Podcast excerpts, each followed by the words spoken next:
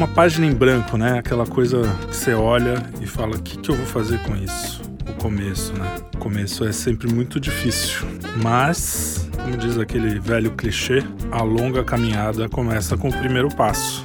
Então vamos falar de começos. Meu nome é Felipe Trielli e esse é o podcast do Quinto Elemento. Bom, nesse podcast a gente vai falar de muitas coisas, principalmente de música, cultura e da vida do compositor, do artista, da pessoa que cria, né?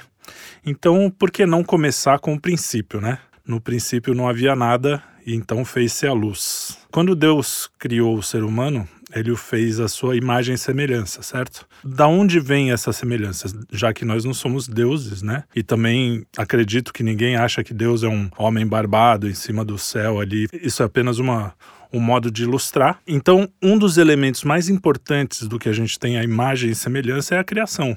O ser humano é capaz de criar coisas, de transformar as coisas sabendo o que está fazendo, né? Ele tem essa consciência. Então, quem é que nunca passou por isso, né? Num trabalho de escola, mesmo que você não seja artista, que você não seja compositor ou escritor ou qualquer coisa assim, todo mundo já passou por isso quando vai fazer um, uma tarefa, um trabalho. Aqueles cinco minutos entre você levantar da cama e apertar o timer, o sleep, aquele botãozinho maldito que te deixa às vezes atrasado para as coisas. Então, o primeiro passo é um passo importante, porque sem ele você não tem nada. O Luiz Tati, que é um compositor que eu gosto muito, ele tem uma música chamada O Meio.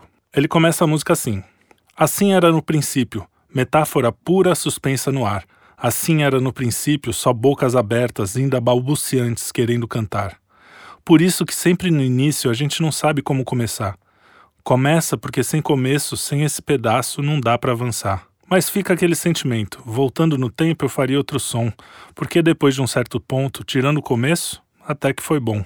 Então aqui ele diz dessa dificuldade do primeiro passo, né, da gente começar. E o Steven Pressfield, que escreveu o livro A Guerra da Arte, que é uma brincadeira com a arte da guerra do Sun Tzu, é, ele fala muito disso, fala da inspiração, né? Como é que você faz para ter a inspiração? A gente acredita nas musas, né? E se você é cristão, você acredita que Deus também trabalha através de você.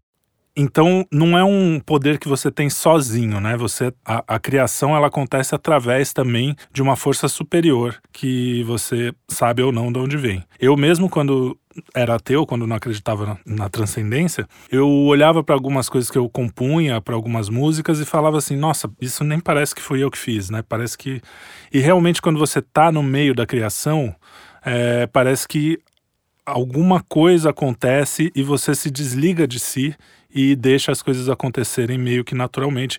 E normalmente é quando você faz o seu melhor, assim, é quando isso acontece. Então eu, eu acredito, e o Steven Pressfield também, que a gente tem que sempre estar aberto ao desconhecido. Por isso que dá tanto medo começar, né? Por isso que é uma coisa tão difícil. E eu comecei esse podcast falando nisso porque eu estava com muita dificuldade para começar a falar sobre o quê? Então, você tem que realmente se deixar levar um pouco pela inspiração. Mas, mas isso é só um começo e é só o segundo passo, porque o primeiro é você sentar lá e começar a fazer. E no livro A Guerra da Arte, ele fala isso muito bem. No livro ele diz a diferença entre um profissional e um amador. Aqui ele está falando das artes, mas eu acho que serve para qualquer coisa. Alguém uma vez perguntou para o Somerset Maugham, um escritor, se ele escrevia numa agenda, assim, se ele tinha um horário todo dia que ele escrevia, ou se ele só escrevia quando a inspiração baixava. E ele respondeu: Eu escrevo só quando eu tenho inspiração. Felizmente, a inspiração vem todos os dias às nove da manhã. Em ponto. O que, que significa? Que para você criar você precisa de resistência. Você precisa ir contra aquela coisa natural de apenas reagir às coisas. Então qual é a jogada? Então a jogada é o seguinte: é a seguinte. Você tem que estar tá todo dia preparado para criar alguma coisa. Se você é um artista, você precisa sentar, mesmo que você tenha zero vontade, zero inspiração, porque a inspiração só vai vir se você estiver aberto a ela e olhando para aquele problema, vamos dizer assim, para aquela coisa que está prestes a sair da sua cabeça, aquela novidade que ou se alguém já fez, fez de uma forma diferente, ou ninguém pode ser que ninguém tenha feito, é muito raro, mas pode ser. Então você precisa ter a disciplina de trabalhar naquilo, porque a gente tem essa noção, essa viagem de que, ah, eu sou artista, então vou esperar a inspiração vir fazendo um milhão de outras coisas, ficando no Twitter, ficando no Facebook, ficando no Instagram. Não vai vir, sinto muito. Tenho uma péssima notícia para você. Mas o interessante é que com o tempo você começa a gostar do caminho. Você começa a gostar desse momento, você começa a entender que aquilo é um momento seu com o transcendente, com Deus, com as musas, com o que você quiser chamar. E quando você começa a perceber isso e curtir esse, esse momento único, né, que você se identifica com algo muito maior e daí saem as melhores coisas. Mas vamos voltar para o Luiz Tati, porque eu quero falar de algumas, alguns discos e algumas músicas para vocês. Para vocês irem ouvindo durante a semana, durante o mês aí, enquanto a gente for conversando. E depois vocês podem falar para mim o que vocês acharam, se vocês acharam legal, se vocês odiaram. E eu adoro lista, né? Eu, praticamente todos os lugares que eu vou falar, eu sempre dou um jeito de encaixar uma lista. Bom, mas voltando para o Luiz Tati, ele é linguista e músico, foi um dos fundadores do Grupo Rumo. O Grupo Rumo fazia um tipo de música que era uma espécie de música falada. Ele não é rap, não é como rap, ele canta, tem melodia, mas é ele imita a, o jeito de falar para fazer as músicas. E o primeiro disco deles, que se chama Rumo, é muito interessante. E outro disco muito legal, que eu acho, para quem tem criança principalmente, chama Quero Passear, que é um disco infantil que ganhou o prêmio Sharp na época. E o Luiz Tati também, para mim, o, o disco solo dele que eu mais gosto chama A Felicidade. Ele também tem uma, um trabalho muito legal com a Naozete, que é o disco Estopim. E é engraçado, a gente está falando de começo, né? E o estopim é justamente o começo de tudo.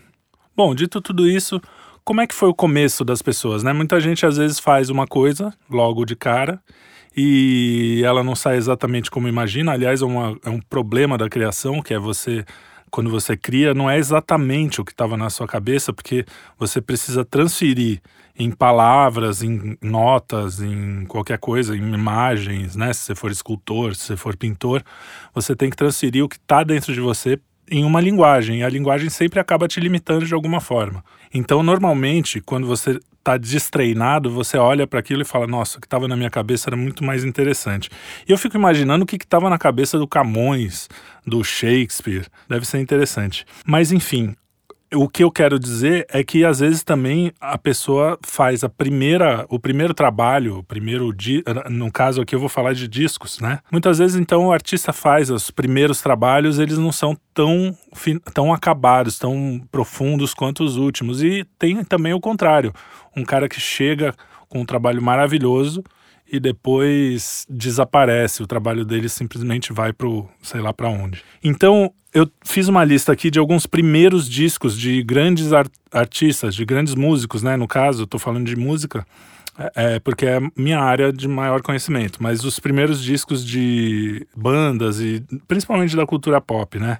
Então, por exemplo, você pega o primeiro disco dos Beatles, que é o Please Please Me. Quando eu olho pro primeiro álbum dos Beatles, né, é um álbum fraco, é um álbum bobinho, tem algumas coisas assim minimamente interessantes, mas não chega a ser o que foi, por exemplo, o último, que é o Abbey Road, que é uma obra-prima. Uma outra banda que fez um grande álbum de estreia foi o The Who, quer dizer, uma outra não, é a primeira, né? Porque os Beatles, eu, eu acho o primeiro álbum meio safado. O The Who tem o álbum My Generation, que ele é inteiro, assim, muito vibrante, muito interessante, vale a pena escutar. Aliás, eu vou colocar, fazer uma playlist, toda, todo o programa eu vou fazer uma playlist para vocês escutarem todas essas músicas e alguns álbuns, enfim. Procurem por Felipe Trielli, o artista, né? Vai estar como artista, no Spotify. Outro que já começou assim, com um álbum fantástico, com a, muitas músicas que a gente conhece dele vieram desse primeiro álbum, foi Little Richard. Little Richard, que fez Tutti Frutti, é, muitas canções do rock and roll daquele bem do começo. E o nome do álbum é Here's Little Richard. Outra banda mais desconhecida que fez um primeiro álbum fantástico chama Big Star. Ela é mais rock and roll mesmo, rock and roll mais anos 70, e o, o álbum chama Number One Record. Outro que vocês podem conhecer é o The Birds, com Mr. Tambourine Man. O The Birds, ele ajudou muito na linguagem do rock, principalmente o rock mais psicodélico, com aquelas guitarras. Eles colocaram umas guitarras com de 12 cordas, coisa que até algumas pessoas tinham usado, assim, mas eles fizeram disso uma, uma coisa especial nas músicas e depois co foram copiados por todo mundo, assim. Elvis Presley, no primeiro disco, também já chegou arrebentando. A capa do primeiro disco é uma que o The Clash depois fez uma brincadeira com a mesma capa, só que no The Clash ele tá quebrando a guitarra e no Elvis ele tá simplesmente tocando ali. Entre as músicas tem Blue Suede Shoes, Tutti Frutti, do próprio Little Richard, I Got a Woman, do Ray Charles, e ele tem uma versão de Blue Moon que é muito legal. Eu ouvi há pouco tempo essa versão, eu nunca tinha ouvido ele cantar Blue Moon, a versão desse disco, e achei ela bem interessante, bem diferente. Outra que fez um primeiro disco sensacional mais perto da gente aqui é a Nora Jones. A primeira vez que eu vi o disco da Nora Jones, o primeiro disco, eu fiquei muito apaixonado pela voz, pelas músicas. E depois ela não fez nada muito significativo, né? É engraçado, ela começou no alto e agora, assim, legalzinho e tal.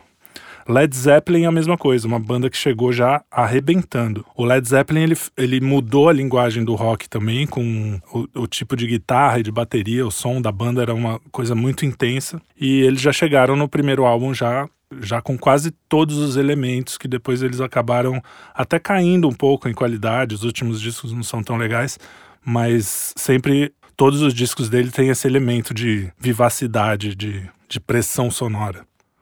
O Metallica veio com o primeiro disco que eu ouvi por causa desse podcast que eu tô fazendo.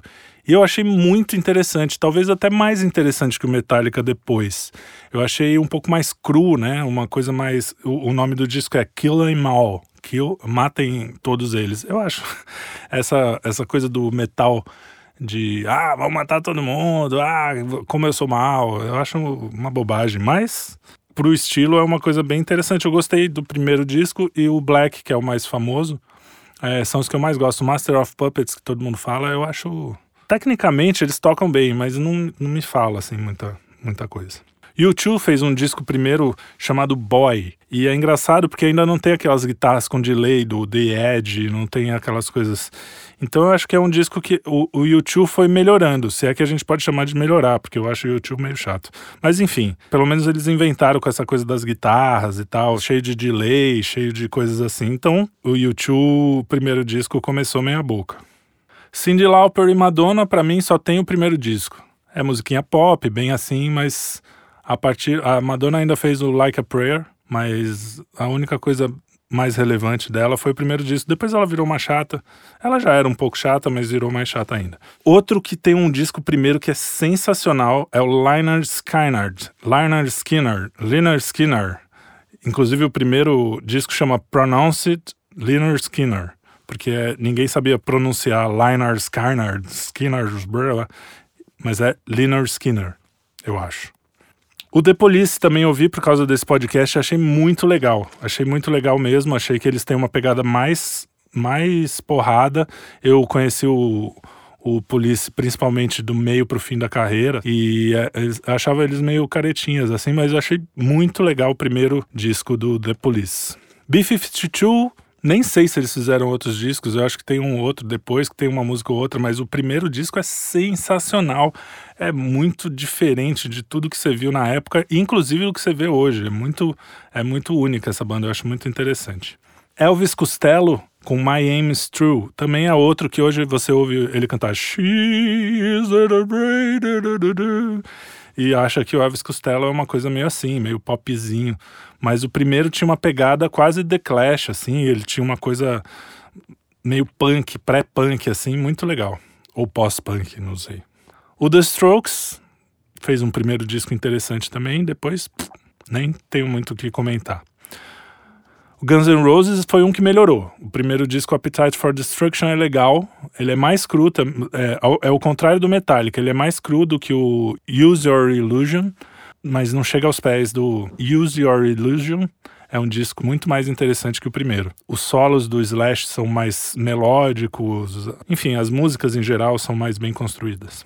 O Ramones é o Ramones, sempre foi e é aquela coisa, né? Três, quatro acordes, tudo retinho, sem fazer muita malandragem, mas tem um estilo ali que é interessante. O primeiro disco dele já dizia isso. O Jimi Hendrix é um cara que me dá uma certa frustração, porque eu vejo que ele toca muito bem, eu ouço a guitarra, mas todo o disco dele é muito mal gravado. Não sei se era por problema da época, não sei se o pessoal era muito doidão, mas eu sei que os discos dele eu não consigo ouvir por muito tempo, porque eu acho que é muito por mim, eu, eu ouviria só os solos de guitarra, assim, o resto bem baixinho. E lá é uma zona, enfim é muito difícil de ouvir o Hendrix. Eu queria saber como ele estaria hoje. É uma, é uma coisa que é uma frustração para mim. Porque eu imagino que ele ia estar tá muito melhor no sentido técnico, porque ele inventou toda uma linguagem na guitarra. E eu acho que ia estar tá mais bem gravado, né? E agora eu vou aqui com alguns piores primeiros discos, né? É, primeiro, David Bowie, de 1967. O David Bowie, ele fez várias coisas na vida, né? Mas o primeiro disco dele é tão bobinho, tão bobinho que nem parece a mesma pessoa. O cara que fez o Zig Stardust ou coisas assim. Outro que o primeiro disco solo dele é de doer é o George Harrison. Um disco que chama Wonderwall Music. É uma coisa, aquela coisa ah, índia, sabe? Aquela coisa indiana, mas sem, sem muita autenticidade. Fica uma colagem de som, uma coisa horrível, inaudível. Vocês podem procurar, vocês não vão aguentar ouvir cinco minutos. Porém, ele depois fez um disco todo indiano, assim, com essa pegada indiana, que é o disco da mão, que chama Living in the Material World. E é um baita disco, tem entre as outras coisas aquela que a, até Marisa Monte gravou, chama Give Me Love, é uma das melhores canções do Harrison, na minha opinião. O primeiro disco do Elton John também, pelo amor de Deus, que coisa horrível. Tem uma música, que é a última música, Skyline Pigeon, que é uma bela balada, bem estilo Elton John, mas o resto do disco é péssimo, é bem sem graça. E é engraçado que foi um disco que ninguém, ninguém ouviu mesmo. Ele só foi estourar com Your Song no segundo disco. E aí, finalizando os gringos, né? Tem o Prince, For You, que é engraçado, o Prince é um cara famoso pelas suas produções, né, pelo jeito que ele faz os discos, é tudo bem produzido e tal. E a produção do primeiro disco, talvez pela ansiedade dele de querer produzir alguma coisa, né, o primeiro disco ele tinha 19 anos, mais ou menos, eu acho. E, e aí veio uma foi super, hiper produzido e não tem alma. É um disco quase quase de plástico. E aqui no Brasil temos grandes primeiros discos, grandes primeiros discos, o começo das pessoas, né, onde elas se apresentam. Então, um que vale a pena ouvir, que eu acho muito engraçado, que não é um cara que eu gosto, mas eu acho o primeiro disco muito interessante, me lembra um pouco aquele pessoal de Minas ali, mas a parte boa, né? Porque também em Minas tem muita coisa chata, né? Nos anos 60, 70. E é o Guilherme Arantes, o disco de 1976. É um disco. O Guilherme Arantes, eu sempre achei que ele é bom de melodia, as letras eu acho ele mais ou menos, mas ele é um, é um artista interessante brasileiro, porque ele fica entre o super brega, né? Mas é um cara que tem as melodias boas. Eu, eu, falo que ele é uma espécie de Elton John brasileiro mesmo, porque as letras do Elton John também, tirando uma ou outra, não são assim uma coisa de, de outro mundo. Apesar de que tem uma ou duas ali que, que são especiais, mas é, eu acho que tem uma, uma semelhança no jeito de tocar piano, de fazer melodia, enfim. Tem o primeiro da Marisa Monte, que eu não acho o melhor dela, mas é um, foi um, uma bela apresentação. Foi o que acabou gerando uma geração de cantoras que cantam. Mi, mi, mi, mi, mi. Mas, enfim, ela é uma pessoa talentosa. Hoje ficou chata pra caramba, porque o repertório dela ficou chato, mas ela tem umas, uns dois, três discos bem interessantes. Agora, uma que me surpreendeu muito o primeiro disco aqui no Brasil foi a Elis Regina, cara. O primeiro disco dela chama, olha só o nome, Viva a Brotolândia. Era um disco meio de samba, mas a primeira música, inclusive, é um tchá-tchá-tchá, é uma música latina. Eu nem lembro direito qual é o ritmo, mas é um, um ritmo latino. Assim, você fala, cara, não tem nada a ver com o que a gente imagina de Elis Regina. É um disco muito divertido eu sugiro que vocês procurem também vai estar tá lá na minha playlist, como eu já falei. Agora eu vou falar de vários primeiros discos sensacionais. O Jorge Ben, é o primeiro disco dele, Samba Esquema Novo, também nem parece o mesmo Jorge Ben do W Brasil, aquela coisa nonsense e tal, que eu até gosto. Mas é um é outro artista, é muito interessante isso. Mas já é um baita disco. João Gilberto, ele primeiro começou com Garotos da Lua, que era uma banda de meio vocal. E aí quando você ouve Quando Você Recordar, que é a música deles, tem no YouTube, eu acho que eu não consigo achar no Spotify. É uma música que é toda também anos 40, 50, sabe? Que meio bolero, uma coisa meio antiguinha assim, que não tem nada a ver com Chega de Saudade. E aí você vê por que, que impactou tanto Chega de Saudade? Hoje que a gente está ouvindo Bossa Nova há 70 anos, não tem o mesmo impacto. Quando você ouve os discos próximos, né, o que veio antes e o que veio depois do Chega de Saudade, aí você vê o impacto que aquilo teve. E a qualidade, tem gente que fala que o João Gilberto não canta, que ele desafina, porque ele fez uma música brincando, né, com isso que é desafinado, e aí ficou essa fama, vamos pôr entre aspas, de que ele não era bom. Ao contrário, para cantar desafinado você tem que ser muito afinado, é uma música difícil de cantar. E o João Gilberto, também o Tom Jobim já era, eu não sei se ele era famoso, mas já tinha gravado algumas coisas, mas ele vem com Chega de Saudade, que é o provavelmente o maior primeiro disco da música brasileira. Os Novos Baianos começaram com Ferro na Boneca, que é um disco interessante. Eu imagino que na época deve ter sido muito engraçado ouvir aquelas músicas daquele jeito, que era meio rock, misturado com coisa brasileira. Mas eles chegaram no auge mesmo com Acabou Chorar, que foi o, o segundo disco, o disco que veio depois. Outro primeiro disco que não, não é bom, é, uma, é aquela coisa, vamos dizer assim, credo que delícia, sabe? é o primeiro disco do Pato Fu, chama Roto Music Liquidifica Pum. E eles fazem uma mistureba, é um negócio tão maluco que quando eu ouvi a primeira vez eu fiquei muito muito interessado na banda. Aliás, eu conheci esse disco primeiro, foi para mim o Pato Fu não tem nada a ver com esse Pato Fu que toca em rádio aí, que é super meloso às vezes, até talentoso também, o pessoal talentoso, mas eu acho o, o, o dos primeiros dois, três discos muito mais interessante, assim. Musicalmente, não é uma coisa. Não é um negócio que você para pra ouvir numa festa, assim, com todo mundo conversando. Não é uma coisa que você vai ouvir o tempo todo. Mas tem muita ideia interessante, até para usar depois, para inspirar, né? Já que a gente tá falando de inspiração. E nessa mesma vibe tem o Karnak, né? O Karnak foi uma banda do André Bujanra, que surgiu nos anos 90 e que teve uma vida curta. Na verdade, não curta, mas eles se juntavam só para fazer os discos. Era uma, era uma banda meio que não existia e existia ao mesmo tempo. E para mim foi uma grande influência, assim, de produção.